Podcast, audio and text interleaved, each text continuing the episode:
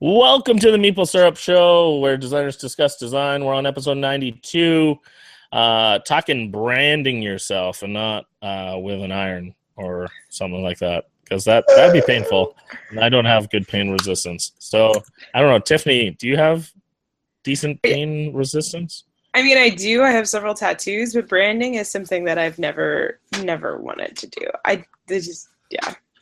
Yeah. So we're gonna talk about, you know, how do you get your name out there? How do you how do you put out a good vibe? How do you connect with your audience, with publishers, all that kind of stuff? How do you build some hype for your games? All that kind of fun stuff. We have a couple incredible guests that are knowledgeable on many things, and we're going to pick their brains on this, and I'm sure we'll go off topic and talk about other wonderful things. But before we go there, I just got to ask Tiffany, what games have you been playing recently?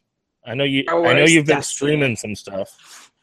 We have, but really behind the scenes of the streams, we've been playing Star Wars Destiny. Yeah, that seems like a lot of love is going on for that. Yeah, it's really solid. I think it's the first. When we first started dating, Steve and I were both into Netrunner separately, and but like we never got into Dice Masters because we didn't like the game, and like. Right. But this one we both really like, and I think it's a lot more digestible than Netrunner. So yeah, it's really good. That's like good. I've never really got that into Dice Masters, but I wanted to, so. Maybe this will be my game. Maybe this will be my jam. Although I am afraid of being into something that's collectible. Like, yeah. I don't know if I can afford that on not only a financial level but an emotional level. Yeah, it's definitely got the okay, one more boosters thing. So yeah. Beautiful. All right. Well, without any further ado, because we started late, let's just jump right into our topic and see where it goes, where the conversation goes. But I would like to introduce our guest. We have Amber Cook with Fantasy Flight, and she's important there. I don't know exactly how she'll tell us, but it's like digital something. I don't know. There's words in her title that make it sound fancy. So, hi, Amber. Hi, I'm actually not with Fantasy Flight. I'm with Asmodee Digital. Oh, same. Which is actually different. It's a different thing. So I'm in Minnesota, and all our people are in Paris. So that's a different office than the Minnesota people. You guys own everyone though. So it's like all. I should just say Asmodee. I should just say Asmodee, and I'll never be wrong. And then we also have Matt Fantastic. I think maybe coming. To us? Yeah. I'm showing him. You have to unmute yourself. Oh, sorry. I steered you wrong. You have to press the mute button at the top. Yeah. There we go. Here. There we go. Hey. And Matt is many things that I will let him describe all his different ventures because he's involved in games in a million different ways. And so, Matt, what are you all involved also with? Also own nothing. You own a cafe. Yeah, so the two biggest things I do are I own Prettiest Princess Games and Elm City Games, which is Prettiest Princess is where I publish all my stupid bullshit game nonsense and some of my weird stuff. Elm City Games is a gaming cafe in New Haven. And then I do design for other people and random consulting. I do manufacturing stuff. About to make a big announcement that I was hoping to be able to make this week, but I don't think I'm going to. About some new manufacturing stuff, and then another cool new joint publishing venture. Is my audio fucked up? It's coming in and out a little bit. It's coming in and out. I don't know why. Well, let's jump to Amber while you're looking at chords, and maybe somehow sound will magically fix itself. But I do want to jump to Amber because I've had this conversation with you before and been part of kind of a larger conversation about branding and the importance of branding as a designer. And I'm curious, could you talk a little bit about why you think it's important that a designer focuses on branding themselves? You know, I don't know that I think too much about how designers brand themselves. I think about how publishers brand themselves a lot. Mm-hmm. And I think about it visually because I think I'm more of a visual person. So visual identity is really important to me. And I think that's just because I really like to recognize and value the publishers where I can tell it's their game before I see their logo on the game. I think that Days of Wonder always did a really good job with that, for example. Like their games just, I knew that they were theirs. And I don't know. I guess I just studied marketing for a long time, and it always seemed really important to be able to recognize by the quality of somebody's artwork and the quality of somebody's game. I felt like I knew what I was buying before I even opened the box. I could have trust in the quality of the product they were making, just knowing that it was coming from their company. Yeah. Days of Wonder is a great example of that. Matt, well, so let's talk about, so Matt, your brand is like very well known, like your personal brand. So how important is it, or how has it helped that your brand is like out there? So for me, it's been both really. And can you guys hear me okay? Is that good? It is. It just kind of goes like, it does a little in and out sometimes, but it's mostly good. Okay, well, so my brand is a dumb extension of me, just being me. So I've been kind of like pretend in the industry for a real long time. And when I was just like volunteering and going to conventions and hanging out, like, you know, I was just a weirdo. And I would, you know, decided that I wanted to start wearing princess dresses to show, you know, just whatever, dressing up and being me. And volunteered and worked for people and kind of worked my way up in the industry and just kind of maintained. So it's been really interesting because I talk to people a lot about this, that and grew very organically with who I am. And so I get away with all kinds of stuff that like basically no one else can. It's just, you know, like that the expectation is like, oh yeah, I saw Matt completely wasted at 5 a.m. The balance between a bunch of like strippers and everyone's like, oh yeah, okay, totally. Like he was still at the booth and like the job, like, you know, so it would be scandalous for other people are expectations for me. So you know, it's definitely helpful that in a an industry like games where I think there is a lot of hegemony. You know, there's kind of a few exist in terms of how you're supposed to be and how you're supposed to act and how business is done, and that I've just completely fucked that all up. And it doesn't always help. Yeah, I was realizing I don't know if you're in the vlog this year for like the last convention, but every convention I go to, there's at least one Matt appearance, and usually at a bar. But I was like, I don't know if there's a Matt at this year's Essen appearance. But anyway, I'll have to fix that next con. Amber, so we mentioned briefly like where you work, but let's talk like about what you do, because I actually don't know what you do, and it sounds like it might be very appropriate for this topic. Well, I think what I've done is more appropriate for this topic right now. Yeah.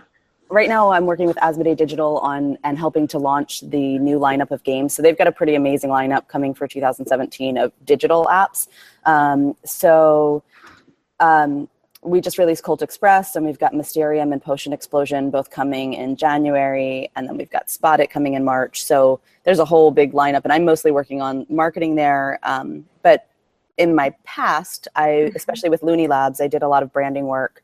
Looney Labs is, I think, another example of a company that has a really strong identity in the industry, and people see tie-dye and they think Looney Labs, and if they're at Gen Con.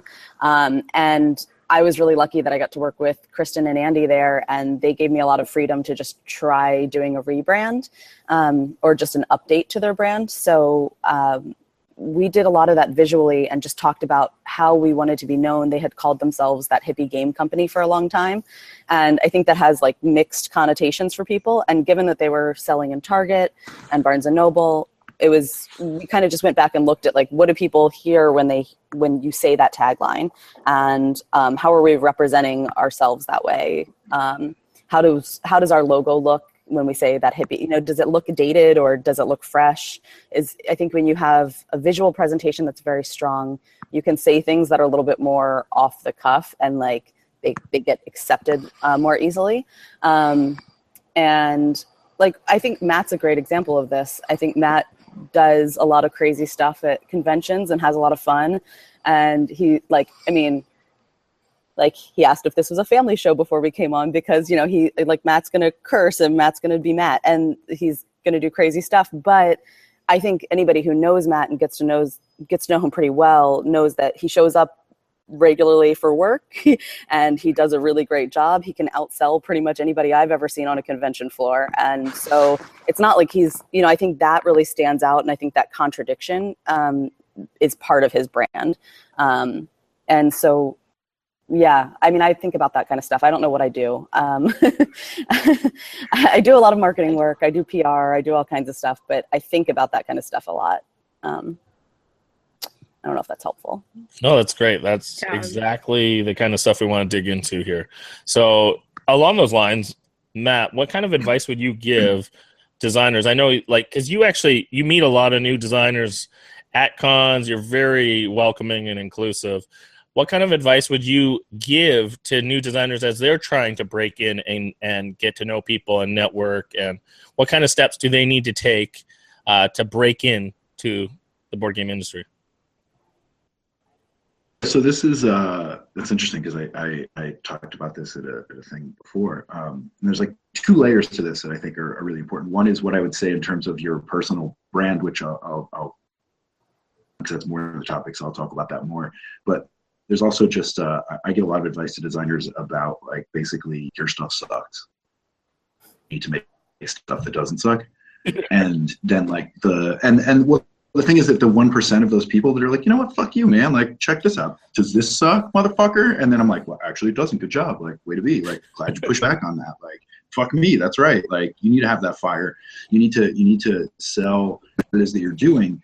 And you know, over 1,000 games came out just at Essen this year, right? Like, no one cares, right? You have people like Amber who are, you know, managing incredibly expensive multimedia marketing campaigns to try to get people's attention, like shitty little, you know, it's Carcassonne, but like is not going to grab that market share, grab that attention, and about getting that attention and making something, you know, part of that is making something good, but a lot of what's going on in games right now leads into this personal brand thing. Which I think its publisher brand is like Amber said, is a bigger deal in general. But this is really important if you're self-publishing, right? You need to stand out, right? You're never going to do a bigger buy than Asmodee at Essen, like, you know, Pegasus or something. You know, like you're just not. And so if you're like an up-and-coming indie, like you need to be doing something that gets people's attention. There's a whole bunch of different directions that can be. It can be visual presentation, it can be theming, it can be mechanic, it can be, you know, it can be just your strength of personality, like hustling a booth dressed up in some silly outfit. There are these guys that I remember from last year at Essen. It was like this plastic cheeseburger game, and it was just these like super high energy, ridiculous short order cooks running around with these plastic cheeseburgers. And about the game, I think it was okay, but it was just like, okay, cool. Like so many people at the show saw that. So many people noticed that. You had your chance. You know, that's the biggest thing that you're really trying to do is get your chance, because there's so much noise. I mean, that's part of it is that there's a million cool things going on in addition to all the garbage. Like, I don't have enough time to play all the cool stuff that I want to. You know, like, I played Destiny once, and I'm not going to get into it because I just don't have time to. Right. There's so much cool stuff. Absolutely. Well, I was just actually going to throw it over to Amber. I'm curious then, out of that volume, how do things stand out? Like how are companies going to rise to that? How are designers going to kind of respond to this oversaturated market? I think it's really important that the quality is always there, because without the quality being there, it's really difficult for I think that's what people focus on if it's not working well. But if your game's working well and then you can add some sort of shtick to like what you do, and that helps unify what your product line is, as a designer or as a publisher, I think it's super helpful. So I think, I think Plaid Hat is a company that did that really well. I mean, I knew who they were, even though I never played any of their games, just because they had plaid hats and like they said that, and I knew they were doing good marketing because they had the podcast. I didn't listen to it. They were, but I knew that it was a thing that was happening. And, I think a company like Blue Orange has a similar sort of brand recognition. When they do something, you expect it to be pretty good quality. They, it's going to be family friendly. If you're looking for a party or game to take to your family holiday party or something, and you get something from them, the little kids there are going to play it with you. So I think having some sort of consistent message that comes across, and you just have to figure out the best way to communicate that. For some deeper stuff, I think having podcasts and going out there and getting your name out makes sense, but you really have to think about how you're presenting yourself. And I think FFG does that really well. I knew who they were and I recognized their games through visual packaging, and also because they were like more strategic than most of the games that I was playing. I knew that Asmodee, before the buy-in, before they bought everybody, I knew that like the games that were being distributed from Asmodee into the North America were all pretty good European games. They were all pretty much games I was going to like. And I don't really know what that is. I think you just get a feeling for it. That you've played a couple of games that are this weight, and they always have this quality of graphics, and they always have this sort of quality of mechanics. And then I think you just need to get that out there. I think... It's difficult to say because I think it takes a lot of time. I think we spent 4 or 5 months when I was at Looney Labs just reworking the logo and figuring out how to visually present that across all of our different games and in all of these different situations like conventions and social media, on video. And it's really difficult. It takes a lot of work. It takes a lot of people's attention. I think Matt has knows it internally, which is why people I think Matt just kind of does it. And is a really good example of people who know that kind of thing, I don't know, innately. And I think asking other people what they think about the way you present yourself or the way you present your games is helpful, and especially if you're willing to listen. And I think that goes for the mechanics of your games, the quality of your games, and also your brand. There's one other person I think does a really good job of this, Eric Lang. I'll play anything that he brings to me because he's a great designer, but also I think he has a good brand in the industry of just being like a good human, being very approachable, being very friendly, wanting to make the industry better. And I think aside from the actual mechanics of his game, he brings that brand to the industry of just being a positive influence. And I think you can do that sort of thing and figure out what part of the industry you want to help, or what you really want to, what you think you can add value to. And just make sure you do that in every product that you produce. Consistency, super, yeah. So Matt, to flip it back to you to talk about personal brands as a designer and what people can do as themselves.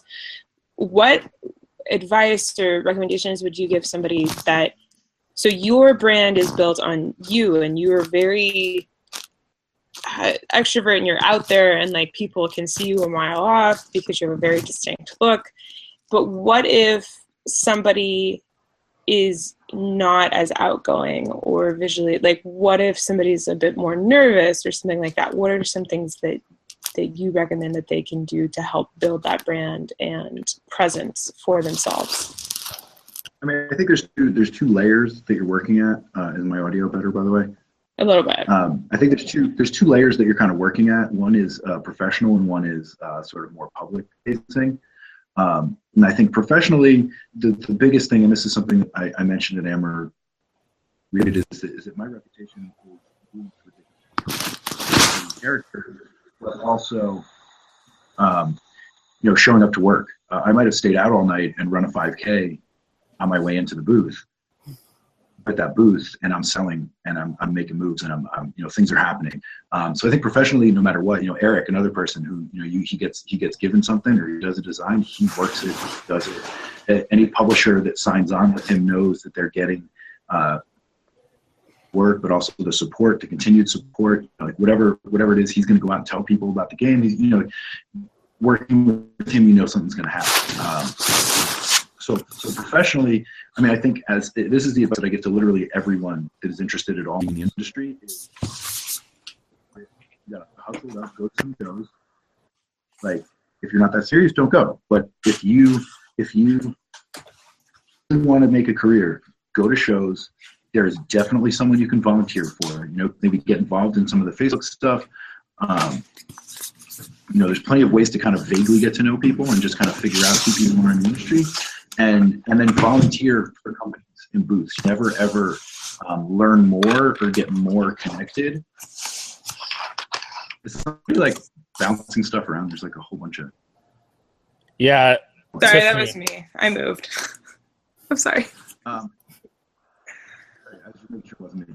But yeah, volunteer for companies. Go work booths, because A, that you're gonna get better at selling. You're gonna get better at being more of a personality. You're gonna get better at having to deal with the fact that you are going to be client-facing. Like, if you don't want client-facing, like, you're going to have a much harder time. If you don't want to build a personality, you're going to have a much harder time.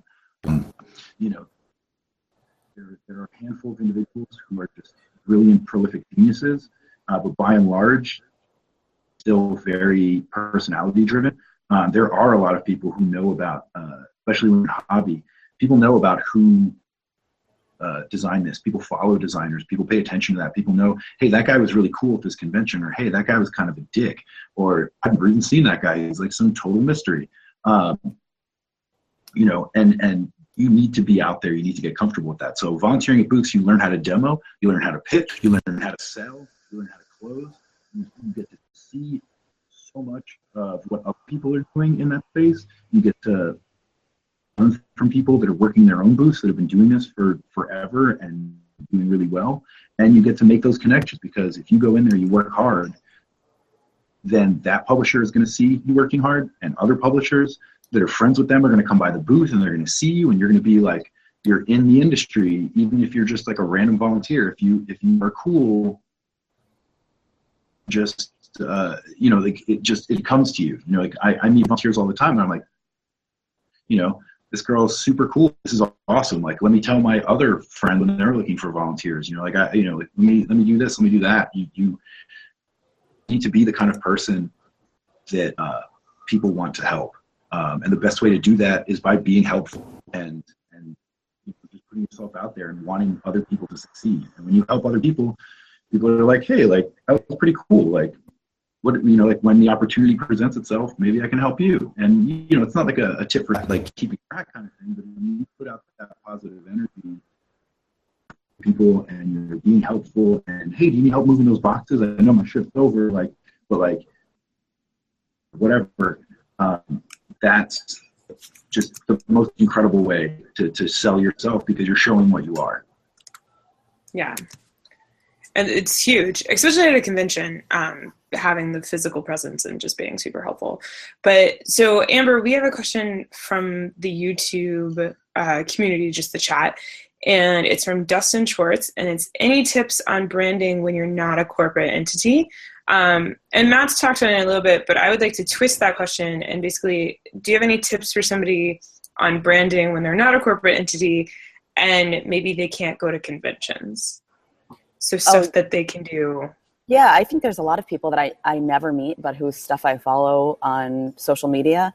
And I think, especially if you're not a person who's very outgoing, it makes sense to start your base sort of in a medium where you're comfortable. So if that's just designing a bunch of games, do that first and then try and get them out there. And people will see the quality of what you're making. And I think if it's something that's more like commentary or reviews, you know, I think you can still develop like a little logo, and you can still talk to people who understand what you're trying to do and brainstorm with them ways to have a different content on social media. There's really great resources online because there's so many people selling social media tools. I mean, you can just go to Hootsuite or like Iconosquare or anything like that,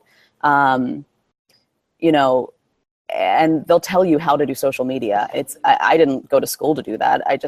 You just learn how to do it after seeing what people start liking and what they don't like. And I think you can do that pretty consistently and just try to put up a post a couple times a week and start interesting conversations, join the board game hour, reply to people who are asking questions on Twitter. And I think if you just keep doing that, you end up becoming part of the industry. Board Game Geek's a really good place to do that too, especially if you're not going to be a jerk. And I do think it's important to go to shows if you can, because I think when you meet somebody in person, it really changes.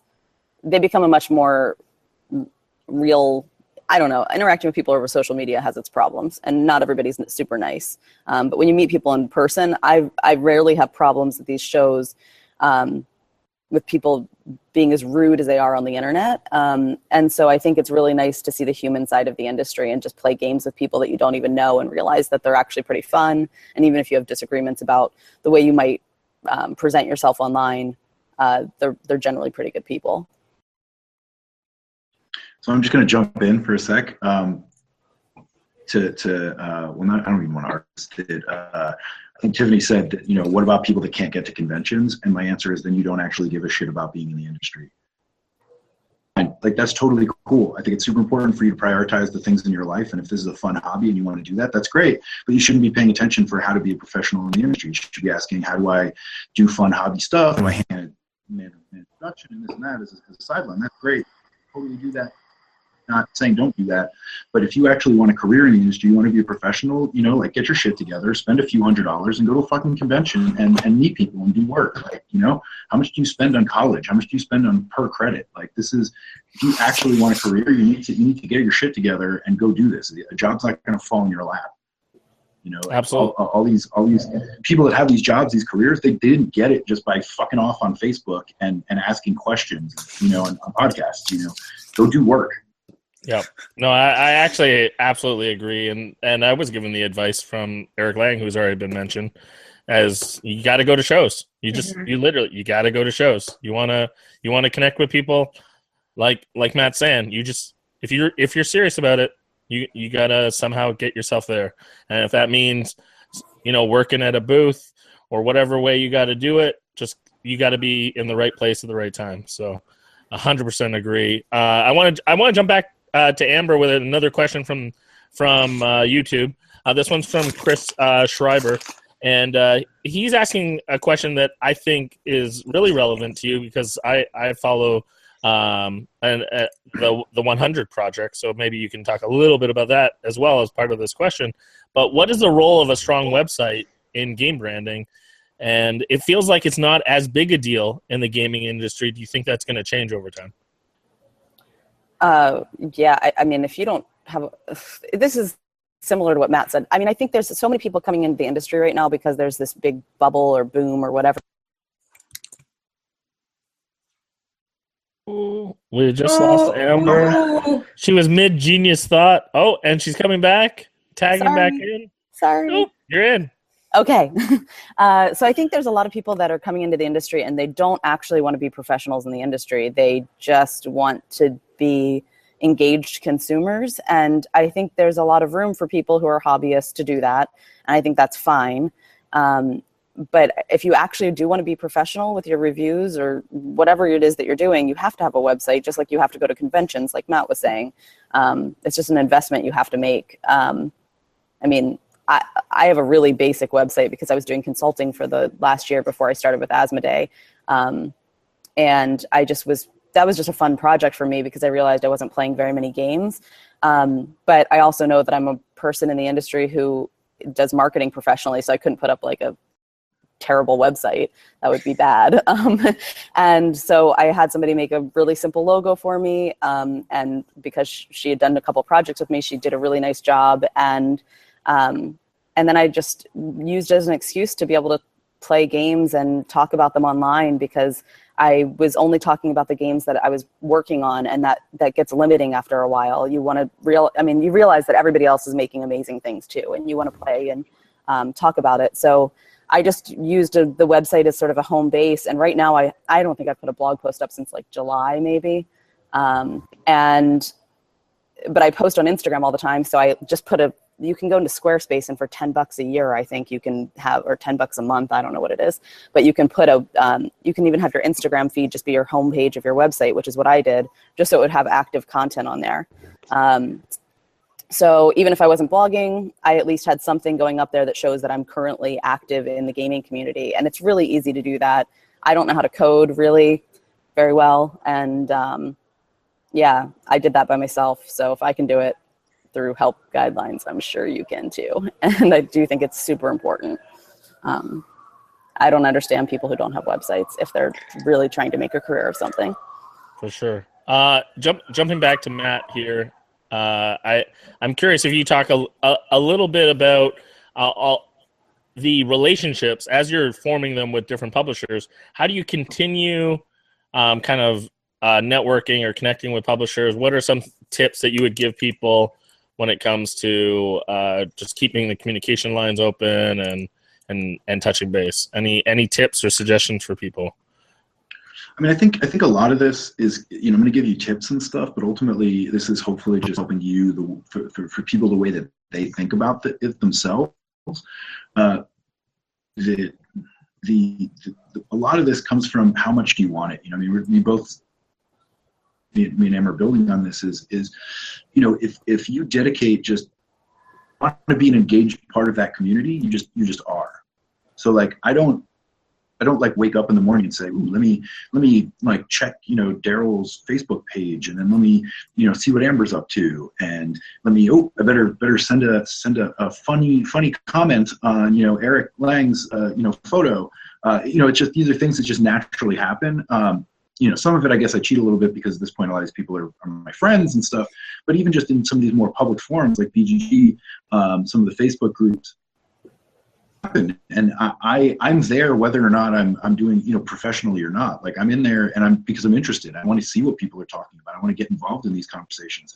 I get involved in a bunch of stuff that I probably it is game related, but it's probably a huge waste of time in my life. Arguing with people about this and that, and talking about things.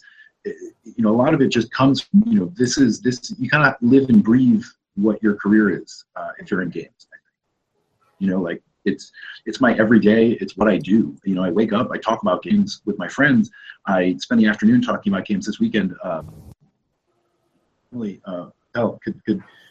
could tell everyone very clearly that I spent a lot of time with Ross and a bunch of time with Nate.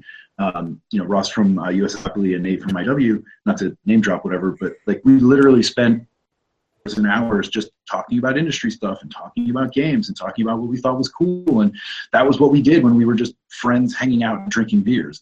Was we weren't talking about whatever else. We were like, well, games, like that's what's cool. This is what we're interested in. This is what excites us. This is in my free time what I want to be doing. So a lot of it is really just thinking about what it is that you want out of life. Like I really like what Amber said as a phrase is was highly engaged consumers. But it's like a lot of people that think they want to be in the industry just really want to be like kind of cool insider, like VIP club consumers. You don't actually want to you don't live and breathe games. You have other stuff that you're interested in.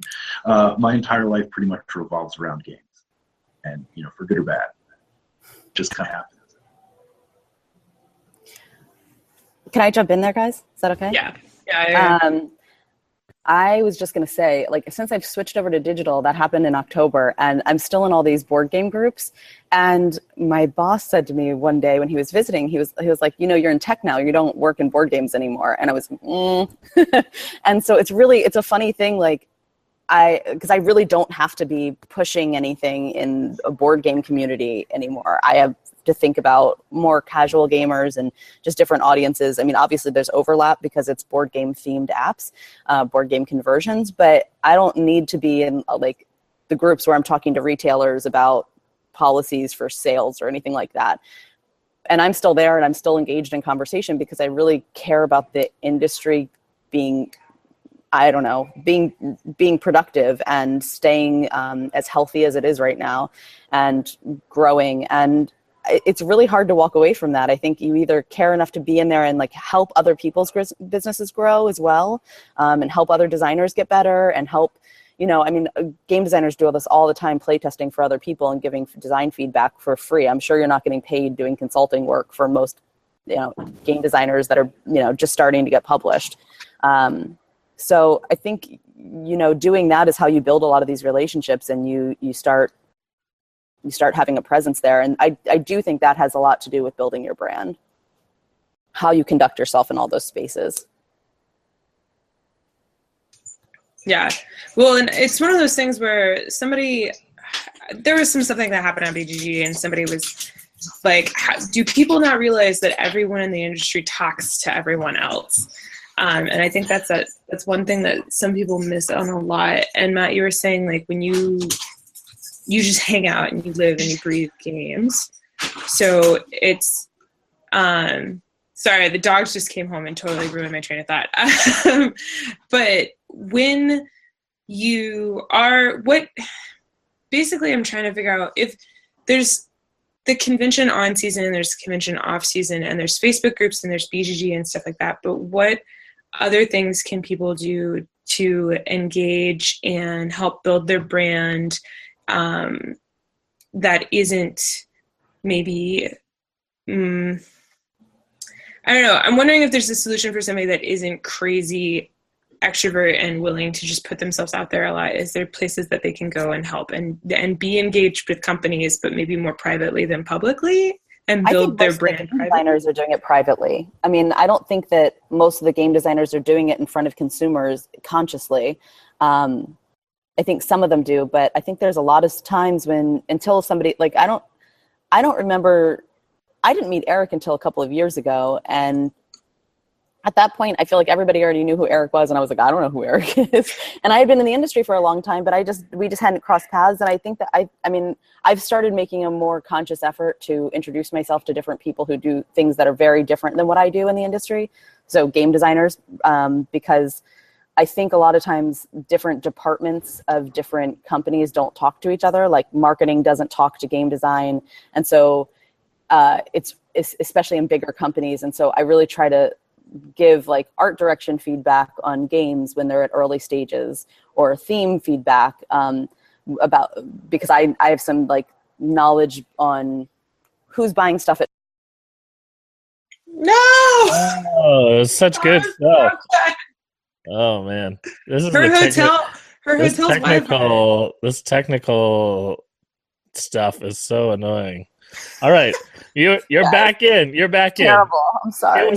You were in a great flow. So if you can remember where you were. Yeah, I was just talking about, like, you know, I think you don't have to be super extroverted. You don't have to do this in front of everybody. You can go and play games at a prototyping convention and just give feedback there and get to know people on a real human level, and not just be blasting stuff all. I barely go on Board Game Geek for contributing. I mostly go on to read what other people have to say or consume articles by people. And I'm not a big personality on Twitter. Like that's not natural to me. Like I talk to people that I know, and I'm relatively extroverted. So if I was more introverted, I don't know how I would do anything in this business. It's really hard to put yourself out there, I think. So I think if you just connect with real people and bring what your knowledge set is to the table, and then you end up knowing people and being able to be a part of the community. I think it's important to be at conventions because you learn a lot at conventions. It's important to engage in all these places and to have your website and make it so if somebody's looking for you, they can find you. But I don't think that you have to be a huge extrovert. I think if you decide you want to be famous, then you better be an extrovert. Like if you want to be like nerd famous, nice. If you want to be Will Wheaton, then you better be extroverted. But you know, that's not me. I hear that. I have a question that I was going to ask Matt, but I'm going to obviously ask Amber while we still have you here, because we just seem to be like having like technical Russian roulette.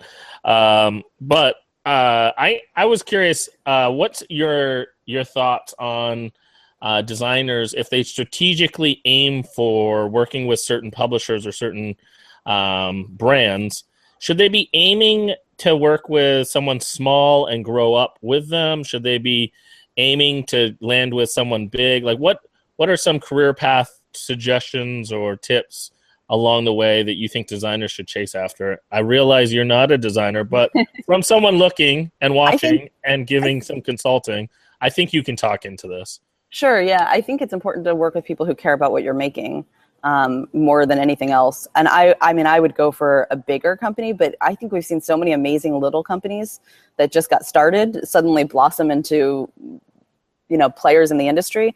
I wouldn't exclude anything. I mean, unless you really just felt like they weren't presenting themselves properly or weren't being professional, like in whatever way you define professional. If you felt like they weren't going to have the pull to you know, do a print run of 10,000 or 35,000 units if the time came for that, I wouldn't work with them. But if you feel like they could scale up and they're good business people, because I think that's, most game designers are sort of more creative, and so you really need to add that business angle to round out your abilities. So that's, I mean, that's what I'd be going for. But if they're passionate about what you're making, then they're probably going to work harder on it. Absolutely. No, I love that. So while we have Matt back, I'm gonna try to attempt a question with you. I mean, I know from my experience running around pitching from publisher to publisher, one of the people I'm always seeing and coming up to a meeting with is after you. So, like, I feel like you're one of the hardest working, like, hustling, working pitches and stuff like that.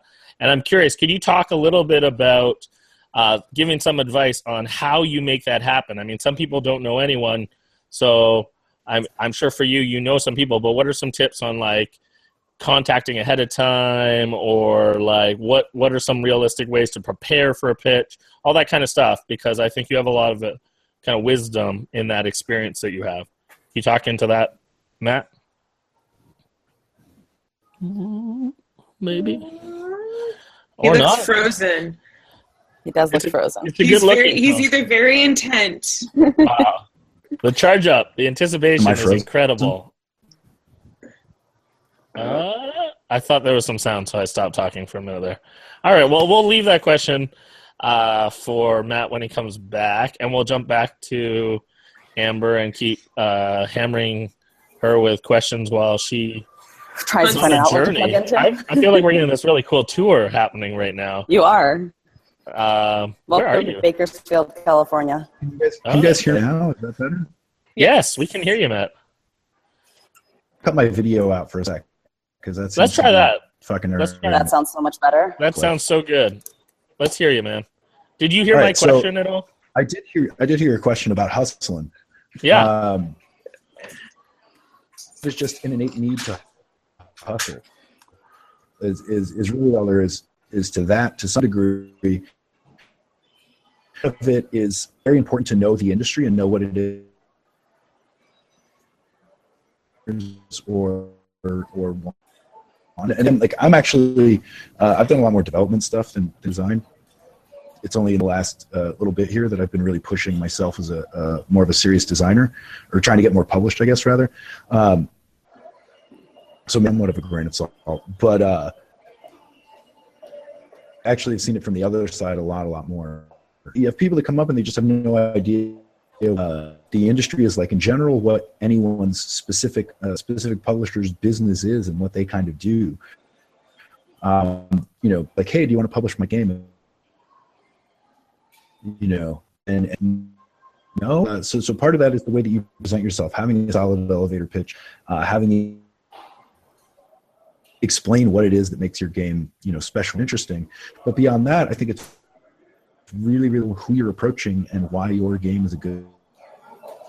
As much as we all want to be artists and love games and all that, at the end of the day, it's a business, it's an industry. Publishers need to make money for the most part. They need to have games that work with the games they're selling to the market that they know how to sell to. And so when you go talk to somebody, right? How many people would come to Looney and say, hey, do you guys want to publish this? And it's just like, well, no, because we only publish Andy's games. So if you, these basic things, she works, what people are looking for, you know, are you going to go to GMT and pitch them party game? Like, no. All right. So you need to be able to articulate, here's what makes it cool. Here's why it works for you, because it either adds to your line, and you should do this. Totally. Unfortunately, I'm sorry to some of our guests that are watching, but we are getting a lot of audio issues, especially with Matt. So we're gonna jump. Tiffany, you have a question for Amber? Yeah. Where is that hotel? No. The Gil was saying that your hotel was very nice. So. Talking about, I kind of want to, there's so many great stuff that you've brought up and that Matt has brought up in regards to different types of branding. And so I kind of want to, I don't know, I want to try and focus it a little bit just in like, so we've talked about having a website, and we've talked about engaging and volunteering at conventions, and we've talked about just having consistent content being out, even if it's just a repost of Instagram. What about, like, how important is it to engage in like a local community? Because we have a lot of people that talk about doing like playtest sessions or going to local game stores and going to local conventions, and that's often a question that they have. How important do you feel is it to find or build a community locally, especially if like they can't travel or something? Yeah, like I think it's really interesting. Like, well, first I want to just talk about what Matt was saying. Oh yeah. He was just talking about awareness of who you're pitching to and understanding what their brands are and whether or not they're in conflict with yours. And I think that's something that is really important. Having worked for a bunch of publishers and having to say, no, we're not accepting game design submissions, or our calendar's planned out for the next 3 years. I think there's a strong need for a community of game designers because they can help each other with that sort of thing. As an individual trying to do pitches, so you're basically doing sales, you're doing creative, and you're maybe trying to do marketing because you're trying to build a brand, but then also having all the business knowledge of here's what companies take submissions and here's which companies don't take submissions, here's what kind of submissions they're looking for. Here's where the market is growing. Here's where there's a need for this type of game. For example, like when we meet with Target, they might say, we really need more family games, but the party game space is super crowded. We don't need any more party games. So I don't know how often that goes from the people who are hearing that at Target, like salespeople from publishers, back to designers. Does that ever happen? I don't think so. But it could be super useful. So if I were a designer trying to figure all this stuff out, I would be talking to people I would be building a relationship with a publisher who is going to give you that kind of information and who's professional enough to be able to come back from an annual meeting or quarterly meeting with a big box store and be like, hey, this is the kind of thing that there's really a need for. So if you have something that you've been working on for years, and it's worth pulling off the shelf and trying to brush off and see if you can polish it up, like maybe that's a thing. I can also see that there could be a good use for having a little mini, almost like a little mini trade organization where somebody keeps a Google Doc that's like, here's what publishers are showing up to. I don't remember what the speed dating things is what they're called. I think they do that at a lot of conventions. Just figuring out who's actually taking submissions, what do they want? Just figuring out the fact that you need to show up with a sell sheet and you don't need to focus a lot on art or saying, hey, I've got a subscription to the Noun Project, and that's a really good way to like put some icons on your stuff and stop searching the internet for art constantly when your game may never get made. I think that stuff like that is really good feedback. So I think it's important to have a community for those reasons. I don't necessarily think that it's important to have a community for branding reasons. Unless it's going to be really strong. I do think there's a bunch of Canadians up there that seem to be doing a good job of getting themselves known and also promoting each other and working together. So I think they've done a good job of, I don't know what, I think there's like a Canadian designer guild or something like that. I don't know what it is, but I know of it, which I think says that there's some brand there. And I really like that. It makes me feel like they've all helped each other and they're all really trying to improve. So I tend to take them more seriously, especially if like Daryl's like, hey, you should really look at Chris's project, or, you know, look at Sen's project that he's working on. I would do that. Even though I don't really take game submissions, I might like say, hey, well, this publisher seems like a good fit for that. So I don't know if that's branding. I think that's more functional, but I think there's some merit to it. I think with branding, it's more like, think about what's important to you. Do all of your games have zombies in them? Do all of your games have like co-op? Are all of your games co-op? Like, what is your brand as a designer? Like, what are the things that make you you? And really try and work on writing those out. It's like one of the most difficult things you can do for yourself. So getting other people who care about you involved is really helpful. We did that for Looney Labs, and we came up with like brand pillars. And it was really an interesting exercise. We brought somebody in to help for a day, and she basically wrote up, here's what your brand pillars are for the company, and here's what different channels you should present them on. So for example, we're not going to be talking about how much we love artwork and some of the artists we work with on Twitter, but we will do that on Instagram. So that's an appropriate channel for showing off that brand pillar. And I think it's worth anybody kind of learning a little bit about that, because it's going to help you understand where the marketing side of the publishing company is coming from when they are giving you feedback about your game or wanting to make edits to your game, or deciding where to place it and, you know, when to place it. So I don't know if that's helpful. Super helpful. Oh, I love this stuff. I wish we're going to have a whole nother episode where we actually have technical difficulties taken care of, where we can hear half of the amazing things that Matt's saying, that we can dive deeper into some of these things that you're just touching on, Amber, because I think there is a lot that we need to cross-pollinate and learn from each other so that we can actually understand the game industry better, and then that's going to reinform designers on how to make products and games that fit the industry, and so that people are going to achieve success because they're really tuned in to what everyone's looking for, and they're asking the right questions when they're evaluating their designs. So Kristen Looney taught me this thing called, I never heard anybody say this before, guerrilla marketing. And I think like Matt is a great example of guerrilla marketing. It's like kind of just like going out and like, I don't know the exact definition of it is, but my sense of it is like, it's the kind of person who goes and like, you see that there's an Adventure Time presentation at San Diego Comic-Con, so you hand everybody in line an Adventure Time Flux promo card. And Kristen is really, really good at doing that. And I think that's how it's just sort of in her nature to do that sort of thing. So I learned a lot from her working with her. And I think it's the kind of thing that Matt's also really good at. He's good at just kind of like, he's not introverted. He just goes out and puts himself out there, and he's like, hey, you're really going to love this. I'm so confident you're going to love this. Just come play with me. And that kind of thing is really different than the way that I think about marketing and branding, but it's super valuable. And I think for people who don't have a huge budget or a big staff behind them. So yeah, we just lost Amber, but that's all right. I'm going to pass the ball to Matt. Let's see. What do you have on guerrilla marketing? For me, I came up in stock, and I played in bands and did a label, and a lot of this has now become sort of marketing with stuff that we were all doing. Kids trying to get our name out there, trying to make moves, trying to do stuff.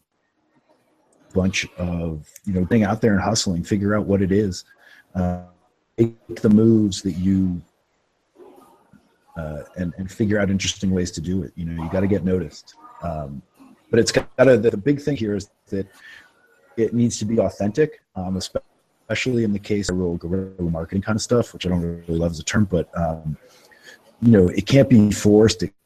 People see through that bullshit. It needs to be authentic representation of who you are and what you're trying to do. outside the box of how you can do that in more interesting and engaging ways. Yeah, exploring different, and it was tough to hear on most of those, but I think if you can't hear it and you're not watching live, go back and turn the volume up, because he had some really great stuff in that. All of Matt's stuff has been good. So Amber, we've had so many great points. And so for the last question for you, basically, like, we've talked about so many different things that you can do.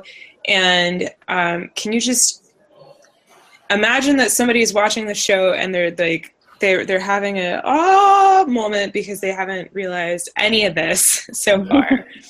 What is like the one, basically next step, like what would be the most important thing that you think that somebody that wants to start building their brand and getting their name out there and starting to do that, what is the one thing that they should do like today or start doing today, I should say? Yeah. I guess I would say just figure out what really matters to you and make sure that you're presenting that everywhere in every way that you can. And the way, whenever you're posting online or showing up at a convention or, you know, buying exhibit space or buying an ad or presenting in a meeting, you're representing your brand. And so figure out what really matters to you and make sure you're communicating that consistently. I mean, I think you can do that visually and verbally, and also in your products. And so I really think that's important, just that consistency and knowing what your brand is, which is, I think, the hardest part. Yeah. Matt, I don't know if we can, if your audio will hold out, but do you have like the same question, essentially, like one thing that they can do like today to start building that brand and stuff like that? I think the biggest thing you can do right now today that is not super hard is two levels at which you can do it. One is you actually have a little bit of money in the bank. You need to book your trip to whatever relatively large convention is close to you, and you need to post in the Facebook industry group that you are looking to volunteer. And if anybody's looking for X show volunteers, you're happy to do it. And if you don't have the money to do that, then you need to figure out a fucking budget to save the money to do that. So get to shows, like figure out and get to shows. Yeah. Love it. That's awesome. Awesome. Well, thank you. We clearly have amazing supporters. Somehow there are people watching this live. Still with so many technical difficulties. You are saints. You are, I am so furious right now. It's our so guests funny. Are also inside. Saints for sticking through this. Our guests are incredible. We're going to get them on again another time. Sorry, guys. So, because they are amazing. They have these great wealths of knowledge and experiences, and they're articulate, and I love them personally.